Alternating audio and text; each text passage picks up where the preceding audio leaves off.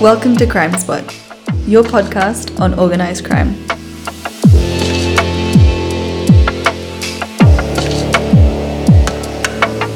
Today, the second episode of the special series on crimes on our oceans. With Leida Tocci, fisheries crime focal point from the United Nations Office on Drugs and Crime. Music by the Outlaw Ocean Music Project.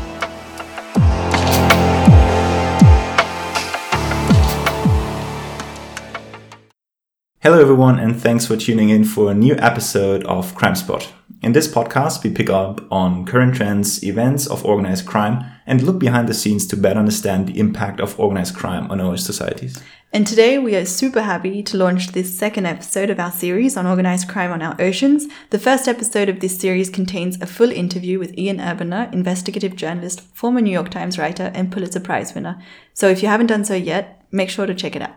And in today's episode, we will be exploring the topic of organized crime on our oceans, more specifically pertaining to the infiltration of criminality in the fishing industry. Now, organized crime has long exploited the vastness and depth of the oceans to operate with relative impunity, escaping law enforcement detection, while at the same time exploiting the infrastructures and corridors built by maritime trade. Yeah, and it's funny because I think we all grew up with these stories such as Blackbeard or the Pirates of the Caribbean, but there is a completely different set of criminalities taking place on our oceans that we rarely think of, really. And so today we're going to try and understand in 2020 what type of crime or unlawfulness exists on our oceans. How does it affect us as individuals and as a society? And to help us better understand this phenomenon, we had the privilege of interviewing Leida Tocci. Correct. So Leida works for the United Nations Office on Drugs and Crime, where she is a program officer for the Global Program for Combating Wildlife and Forest Crime. She's based at the UNODC headquarters in Vienna and she coordinates the work on fisheries crime, including the delivery of both normative and technical assistance in Asia, Africa, Latin America, and the Pacific. Right. And so instead of making this entire episode an interview as we did last week, we will be using snippets of the interview with Leida along our discussion. Exactly. But first, let's talk about, well, our oceans for a bit, because I think it is really important to remind ourselves how, well, how simply we are dependent on our oceans and why our oceans are so important to all our lives, even for those of us who are landlubbers. Yeah, absolutely. So, just to give you a bit of context, oceans make up about 71% of the Earth's surface and they are a crucial life support system for us. They are important players in regulating the global climate in that they not only mediate our temperature and regulate our weather, but also that they are, they are our largest storage of carbon. And tampering with the oceans, as we humans do by, for example, driving climate change, is a dangerous game. Climate change will cause rising sea levels, changing ocean currents, and cause the sea ice sheets to melt, which adds to the already existing issues of overfishing, illegal fishing, pollutions, and so forth that we humans are causing. And so we really depend on our oceans. This was highlighted in the State of the World Fisheries Report issued by the Food and Agricultural Organization. It highlights how we depend on the oceans not only because of environmental consequences, but also for our economic livelihoods. Global fish production is on the rise for decades now, and it's amounted to an estimated 179 million tons in 2018, 88% of which goes into human consumption. I can't even imagine such a big number. How much money are we talking here? Well, if we're looking at first sale price, that would be more than 400 billion US dollars. Wow. Yeah, and consumption is on the rise since the 1960s. China is a major producer, accounting for roughly one third of the total production, and globally we estimate 59.5 million people engaged in primary sector of fisheries. Do we know who are the main importing countries? I mean, I guess China is the main exporter, given that you said it's the main producer. Is that correct? Yeah, absolutely. So China is the main exporter, followed by Norway and Vietnam. And at the moment, we only have data for 2018, but back then the EU was the biggest importer, followed by the US and Japan. And not only are we economically dependent on our oceans, but also for our diet. Globally, fish consumption accounts for roughly 17% of animal protein intake, and it makes up more than 20% with small island developing states relying on it to even greater extents. So, if we're talking a bit about the trade now, because I think it's important to recall that maritime trade and fisheries in particular has provided a myriad of opportunities for organized crime groups to exploit. Shipping is the lifeblood of the global economy, with an estimated 90% of world trade carried by the international shipping industry. So, essentially, we all depend on maritime trade, and this means that any policy or response attempting to address the unlawfulness of the ocean will need to ensure that this response does not threaten the livelihoods of individuals nor the economies of states. And unlawfulness here is, I believe, a good wording because for many years there has been this mindset of, you know, freedom of the seas and that the seas should not be subject to any kind of regulations. And this changed with the United Nations Law of the Sea Convention from 1982 which try to solve some key issues. For example, it has been established that a state's territorial sea boundary stops 12 nautical miles offshore. So that should be roughly 20 kilometers. And after this boundary, national laws do no longer apply.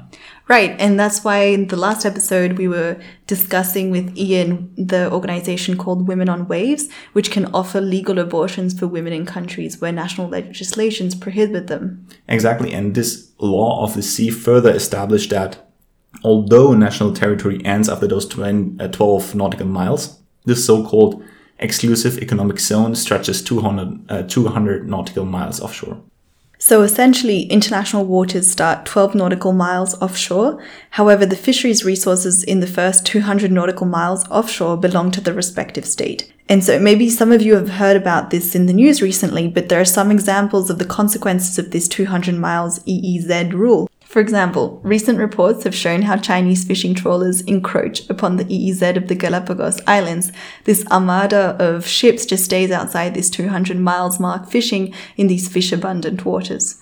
And unregulated international waters are just the tip of the iceberg of all different challenges regarding unlawfulness on the seas. Exactly. It's even hard to fathom the challenges entailed, actually. And this somewhat permissive, fast paced, and obscure environment has enabled organized crime out at sea to thrive. This ranges from piracy to armed robbery, migrant smuggling, drugs, firearms and human trafficking, fish- fisheries crime, oil bunkering, etc. All of these crimes exist out at sea and are often intertwined, drawing upon the vulnerabilities created by each other. The issue is that it is extremely challenging for law enforcement officials to effectively patrol the oceans, for authorities to clearly identify, delineate, and respect borders, and for crimes which occur so far from land to be prosecuted. And it requires extensive human and financial resources.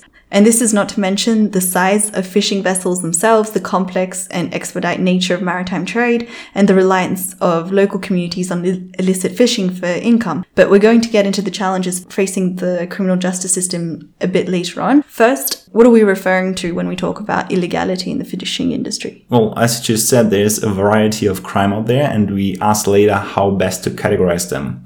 One common term to describe illegal fishing is IUU fishing. It refers to illegal, unreported, and unregulated fishing. IUU fishing is a broad term that tries to encompass all activities related to illegal fishing, such as fishing a protected species, overfishing by ignoring quotas, fishing using illegal fishing methods, and so on. So IUU fishing, illegal unreported and unregulated fishing, is one area of illegality, but as Leida will point out, it really is only one category of illegalities. Let's have a listen how we started looking at it is by dividing three different categories of, uh, of illegality in the fisheries sector. Uh, the one, the first one is, of course, IUU fishing, which is the one that everyone is more familiar with. However, it's become really clear in the past, and we have more and more cases showing us that there are uh, forms of uh, illegality that go beyond IUU fishing that are different to it. They're very often connected to IUU fishing, but they're not the same. And that's why we always speak about two additional categories, which is uh, one are the crimes associated with the fishery sector. Uh, and these are crimes that do not have a direct connection with, uh, with fishing or fishing operations per se, but they do take place on uh, on fishing vessels or in fishing facilities, um, and this is very often. Um, organized crime groups that uh, do want to use the fishing sector as a front. And when we talk about uh, crimes, an example is drugs trafficking or um, human trafficking even um, and uh, these these are mainly crimes that sometimes have uh, have a connection to to the fishing. For example, a gray area here is human trafficking for the purpose of forced labor on on fishing vessels. But mostly they're not directly connected to to fishes, and there is evidence that there is more and more drug trafficking um, on board of fishing vessels, and there is many uh, organized crime, crime syndicates that, that do use uh, fisheries as, as a front to cover other illegal activities. The other acti- the other uh, category we, we discussed are the fisheries related crimes. This is a range of uh, offenses that can occur at any point of the of the fisheries value chain, and they are connected to the fishing operations and this makes them different to the crime, the associated crimes with the fisheries sector. They can be corruption, fraud, forgery, tax crimes are some some of the fisheries related crimes. They do extend into the whole ownership structures of, of the fisheries sector, but and, and, not not only just with fishing um, operations per se. So, if I have understood correctly, there are three main categories of illegality in the fishery sector. IUU fishing, as we discussed, which is illegal, unregulated, and unreported fishing. So, illegal activities that are, di- that are directly linked to catching fish. Then we have crimes associated with the fishery sector, meaning the range of illegal activities in the fishery sector that are not directly linked to fishing operations. A classic example here I would think of would be piracy. It's a crime that takes place on the sea and vessels without being directly linked to fishing. And then finally, we have fisheries related crime, which are crimes that are linked to fishing operations without being primary fishing activities. For example, as Leida pointed out, corruption and document fraud to obtain a fake fishing license, money laundering, etc. Yeah, and today we will use our time to speak about illegality in our oceans in general, and in the upcoming episodes, we will look into detail into these three categories. Esther, something that I wondered is to what extent is organized crime involved in such crimes? Is it organized crime or is it merely small opportunistic actors? So actually, we um, asked Leida about this, and we also asked what extent there would be multinational companies involved in such activities. Yes, there um, there is increasing evidence that we are dealing with organized uh, crime and with uh, organized criminal syndicates. To to understand it, we need to first look at the the fishing as a, as a sector in itself. And we're dealing with a huge sector which uh, has a great economic importance. Uh, we're talking about uh, billions and billions of, of dollars every year. And this means that we, this is an industry that is very, very attractive and very lucrative for organized criminal groups. And because we are dealing also with a very complex sector, it also requires a certain degree of organization and complexity to actually manage to operate in the system and to actually be successful in um, in committing these crimes or this uh, these offenses. If you ask about uh, the main actors, we have increasingly examples of multinational companies that are involved in such uh, activities. And for example, don't know if you're familiar with uh, with a recent case in Namibia called the, the Fishrot case, where high level officials in Namibia are currently accused and undergoing uh, a process in, in their country for fraud, forgery, and corruption linked to the fisheries sector. And this means that they received large amounts of bribes in order to, to give certain fishing licenses to international companies. And when you think about a situation like that, you understand how big the impact it's really for developing countries. And we are talking about countries where fishing is very important to the GDP, where it's very important for the livelihood, it's very important for employment for people. And those affected are very often very vulnerable populations. So yes, we do we do have big companies that may be involved in such activities. We also do have purely criminal syndicates and purely criminal groups that are involved in such activities. And this is mainly in the associated crimes aspect for the, those that do use it for, for drug trafficking and human trafficking. Those are purely organized crime syndicates. So I think this Namibia example makes clear that corruption really is a cross-cutting issue that reappears in any type of organized crime activity. It enables and empowers organized crime groups to operate with impunity out at sea. The fisheries sector is particularly vulnerable to tax crime, with widespread reports of frauds, profit or earnings, custom duties, VAT, and social security. This tax revenue represents significant losses for developing countries, specifically on food security, poverty levels, and financing long-term development. Another issue in the fishery sector is the practice of flags of convenience. Essentially, a ship always needs to be registered with the country, the so-called flag state. Flags of convenience is the practice in that the owner of a ship can register his or her ship in any other country. So, for example, a German merchant ship could legally fly an Ecuadorian flag, which makes the industry even more opaque and harder to regulate. And ships can even do flag hopping, meaning they can change the flags against paying a fee. Yes, and actually, I read in the BBC that this practice was first used by US ships during Prohibition to circumvent regulation and ship alcohol via ships with a flag from Panama. What, really? Didn't know that. Yeah, and even then, you know, it was used to avoid compliance. But back to Leda now to tell us more about other issues with prosecuting crime in the fisheries industry.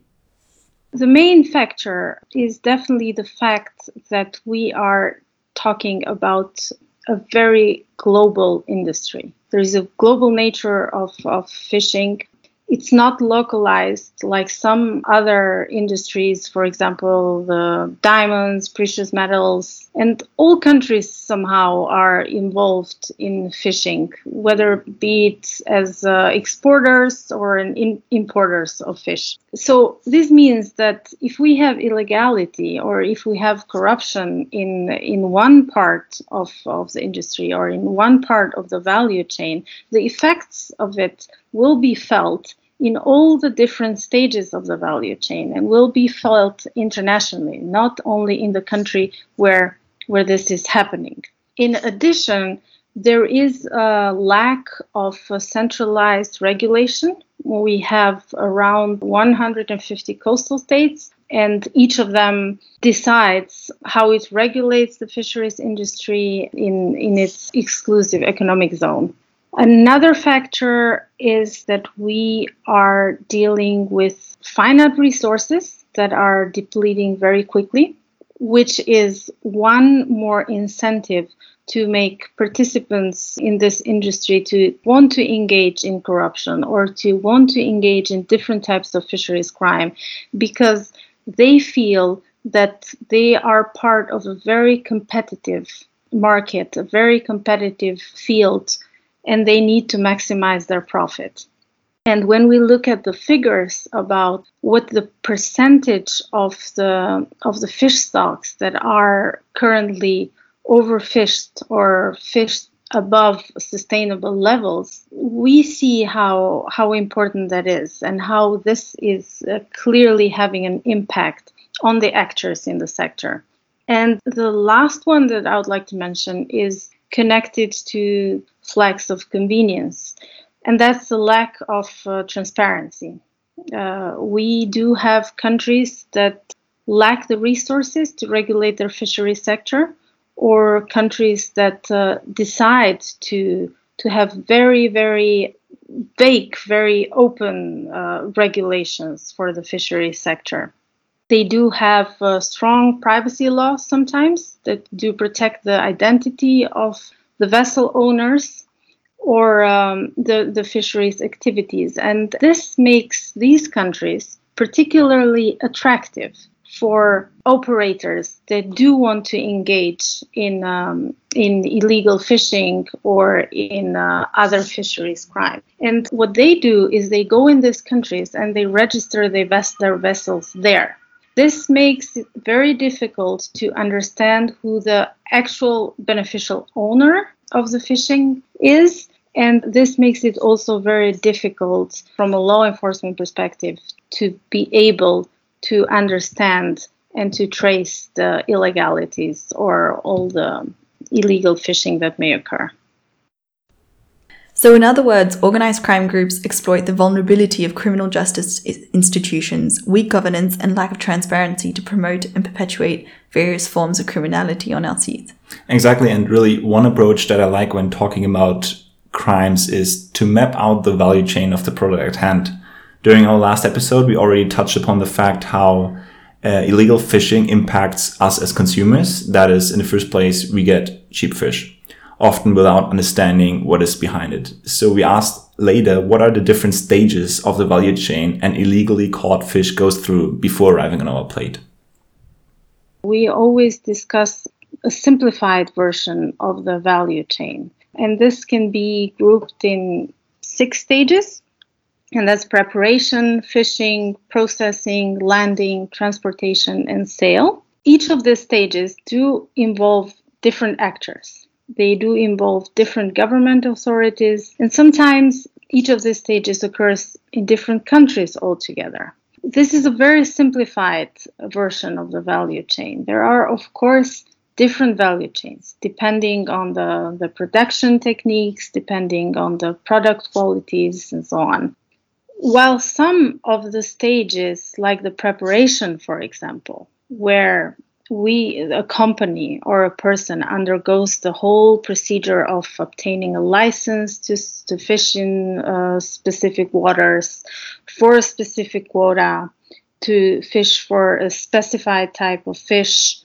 It registers the, the fishing vessels within the National Fishing Register, the equipment, the staff, and all of that.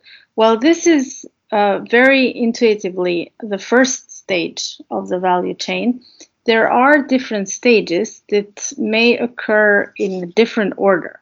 For example, stages like sale or transportation may even be repeated several times. And therefore, the value chain can take many forms. The stages are sometimes interchangeable, but for the purpose of, uh, of the discussion, we simplified in the six uh, stages when it comes to to entry points for crime, there are entry points at each of the stages. Sometimes we even have more than one crime in one stage, and sometimes we do have the same crime repeated in the various stages of the value chain. And this is what we see in some of the cases, for example, where we see that uh, corruption is very much present in the preparation phase where where the all the, the vessel registration or the quotas are, are being decided. And this is particularly vulnerable to corruption. At the same time we can have other types of crimes such as uh, fraud forgery in in completely different stages. In the sale stage we also have a lot. We do have cases of mislabeling which it's alarming if you look at the numbers and how how how much of the fish that we actually eat is uh, mislabeled. It, it's it's terrible to see, but there are possibilities for crimes in each of the stages that uh, I discussed. And contrary to the belief that everything occurs during fishing and that's where all the all the illegality lies we are in fact seeing illegality in the different stages as well and in fact sometimes even more than than during fishing so let's do a quick recap here. We saw how dependent we are on our oceans, but also on maritime trade. We discussed how organized crime groups abuse the vastness of our seas and gaps in international law to commit crimes that fall into the three categories of IUU fishing, fisheries related crimes, and crimes associated with the fisheries sector. So my final question to Leda is, what can we do about it? First, from a criminal justice point of view, and second, from a consumer's point of view.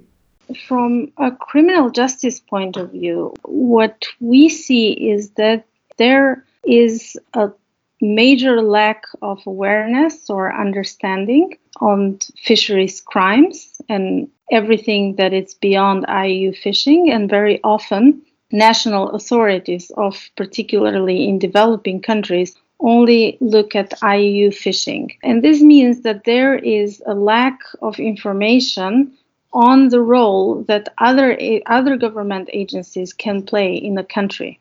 And these are the government agencies that are involved in the different stages, not in the fishing stage.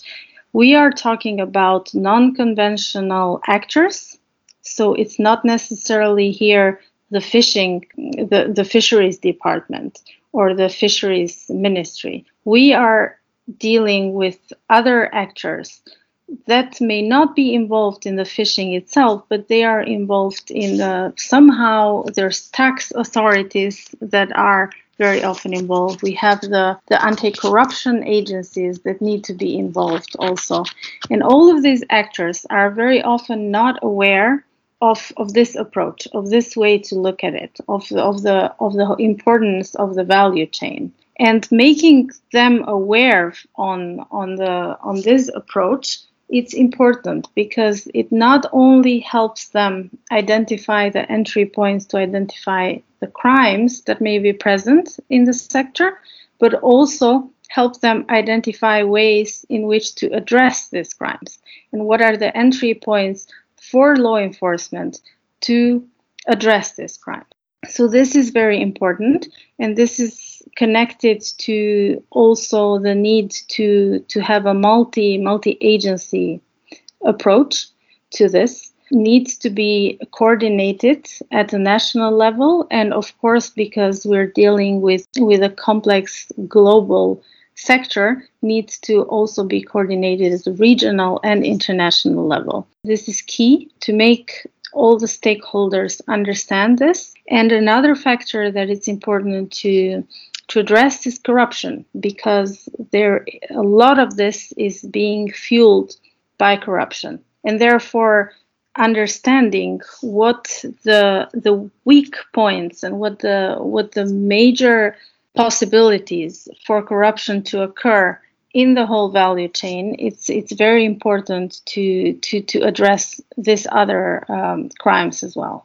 Um, and to answer to your second question on consumers, uh, what can be done from a consumer perspective?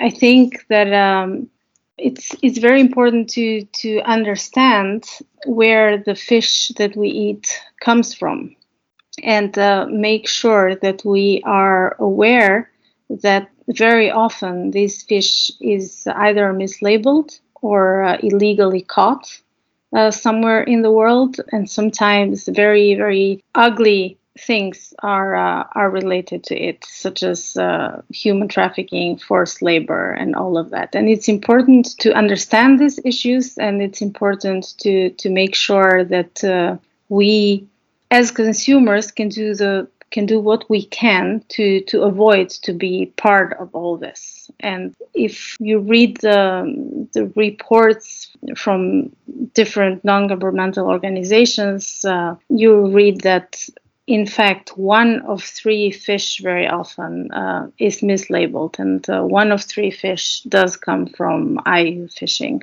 So it's important to be educated um, on on this problematic and to also help raise awareness and to help authorities react to to, to this situation. Thanks a lot, Leda, for speaking to us, and thanks to everyone for tuning in. This is about all we had time for today. We know that the topic is quite complex, so we tried not to overload this episode and keep it more generic, but we promise that the next episode on crimes on our oceans will be more detailed and specific. And if you would like to learn more about Leda's work, make sure to follow her on Twitter at Leda Tocci and check out UNODC's publications Rotten Fish, a guide on addressing corruption in the fisheries sector. You can find the links in the show notes. And as a final remark, we will close this session again with a music contribution from the Outlaw Ocean Music Project. And make sure to check out the entire reporting project on www.theoutlawocean.com. Take care, and we hope you will tune in for the next episode as well. See you soon. Studying weather maps, yellow splotches indicated winds over 45 miles per hour. Red patches showed those blowing more than 55 miles per hour. The chief mate said, It's okay to be in the mustard. We just need to stay out of the ketchup. For the next few days, it was pure ketchup. Ship swayed back and forth, listing 40 degrees and battered by 50 foot waves. Below deck, fuel sloshed in the tanks, splashing through ceiling crevices and filling the ship with diesel fumes. A plastic drum tethered to the wall broke free, coating the floor in vegetable oil that bled in the cabins below. Half the crew was seasick. Was like working on an elevator that suddenly dropped and climbed six stories every 10 seconds. A coin inside a washing machine, a ping pong ball in a bathtub, a driver in a demolition derby.